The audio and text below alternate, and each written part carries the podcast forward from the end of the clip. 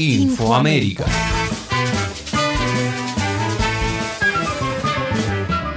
Bolivia, retorno a la democracia con un arrasador triunfo del MAS.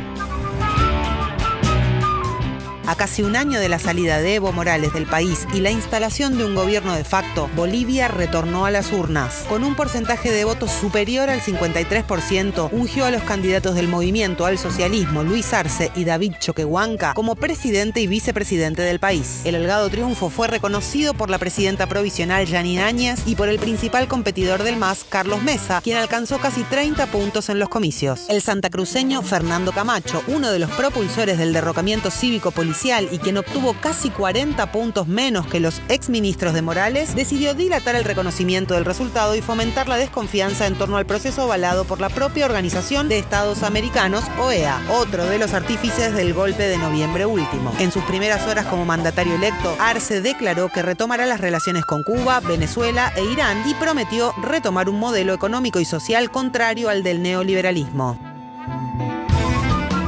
Chile. En la antesala del plebiscito constitucional, Chile vuelve a las calles. El pasado domingo 18 de octubre, chilenos y chilenas acudieron masivamente a la rebautizada Plaza de la Dignidad para conmemorar el primer aniversario del día en que Chile despertó, en referencia al inicio de las protestas contra la desigual democracia post-pinochetista que a lo largo de varios meses sacudió al país y desató una brutal ola represiva por parte del Estado. La jornada de tono pacífico y festivo concluyó con ataques a dependencias de carabineros, disturbios y la quema de dos iglesias por parte de grupos minoritarios que chocaron con la policía, señalada por los manifestantes como el eje de la violencia estatal decidida y acompañada por el presidente Piñera. Los hechos se producen en la semana previa al plebiscito forzado por el movimiento social surgido en octubre pasado. La consulta será este domingo y decidirá si se reforma o no la constitución y bajo qué mecanismo, intentando darle una salida institucional al conflicto desatado en las calles.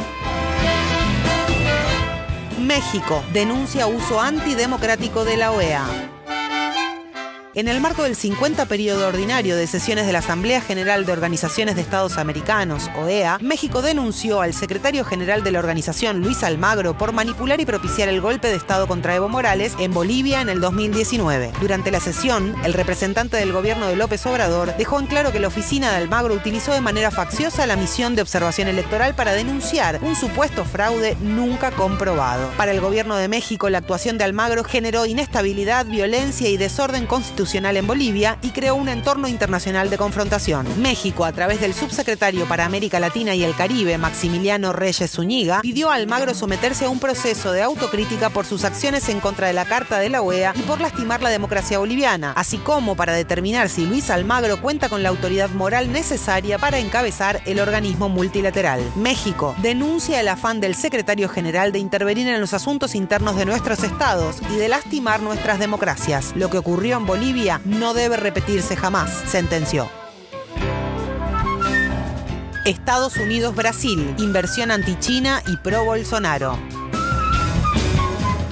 Este 19 de octubre, el asesor de Seguridad Nacional del Gobierno de Estados Unidos, Robert O'Brien, arribó a San Pablo para iniciar una visita oficial al gobierno de Bolsonaro. La visita del funcionario de seguridad comenzó con la firma de millonarios acuerdos de inversión en Brasil. En un viaje anterior, apenas un mes atrás, O'Brien acompañó al secretario de Estado, Mike Pompeo, en una visita de campaña de cara a las elecciones del 3 de noviembre en Estados Unidos. En esta ocasión, además del apoyo económico al gobierno de Bolsonaro a través de préstamos por unos 800 millones de dólares a los principales bancos del sistema financiero brasileño, se busca enviar una señal de los esfuerzos norteamericanos por evitar el avance de la inversión china en la región. Los préstamos, los préstamos se realizarán a través de la estatal Corporación Financiera de Desarrollo Internacional de los Estados Unidos. La visita del funcionario de seguridad norteamericano se da a menos de un mes de las elecciones regionales en el Gigante del Sur, a celebrarse el 15 de noviembre próximo. El candidato bolsonarista a la alcaldía de San Pablo, Celso Russomano, mantiene la delantera en intención de voto en el principal centro económico y financiero del país.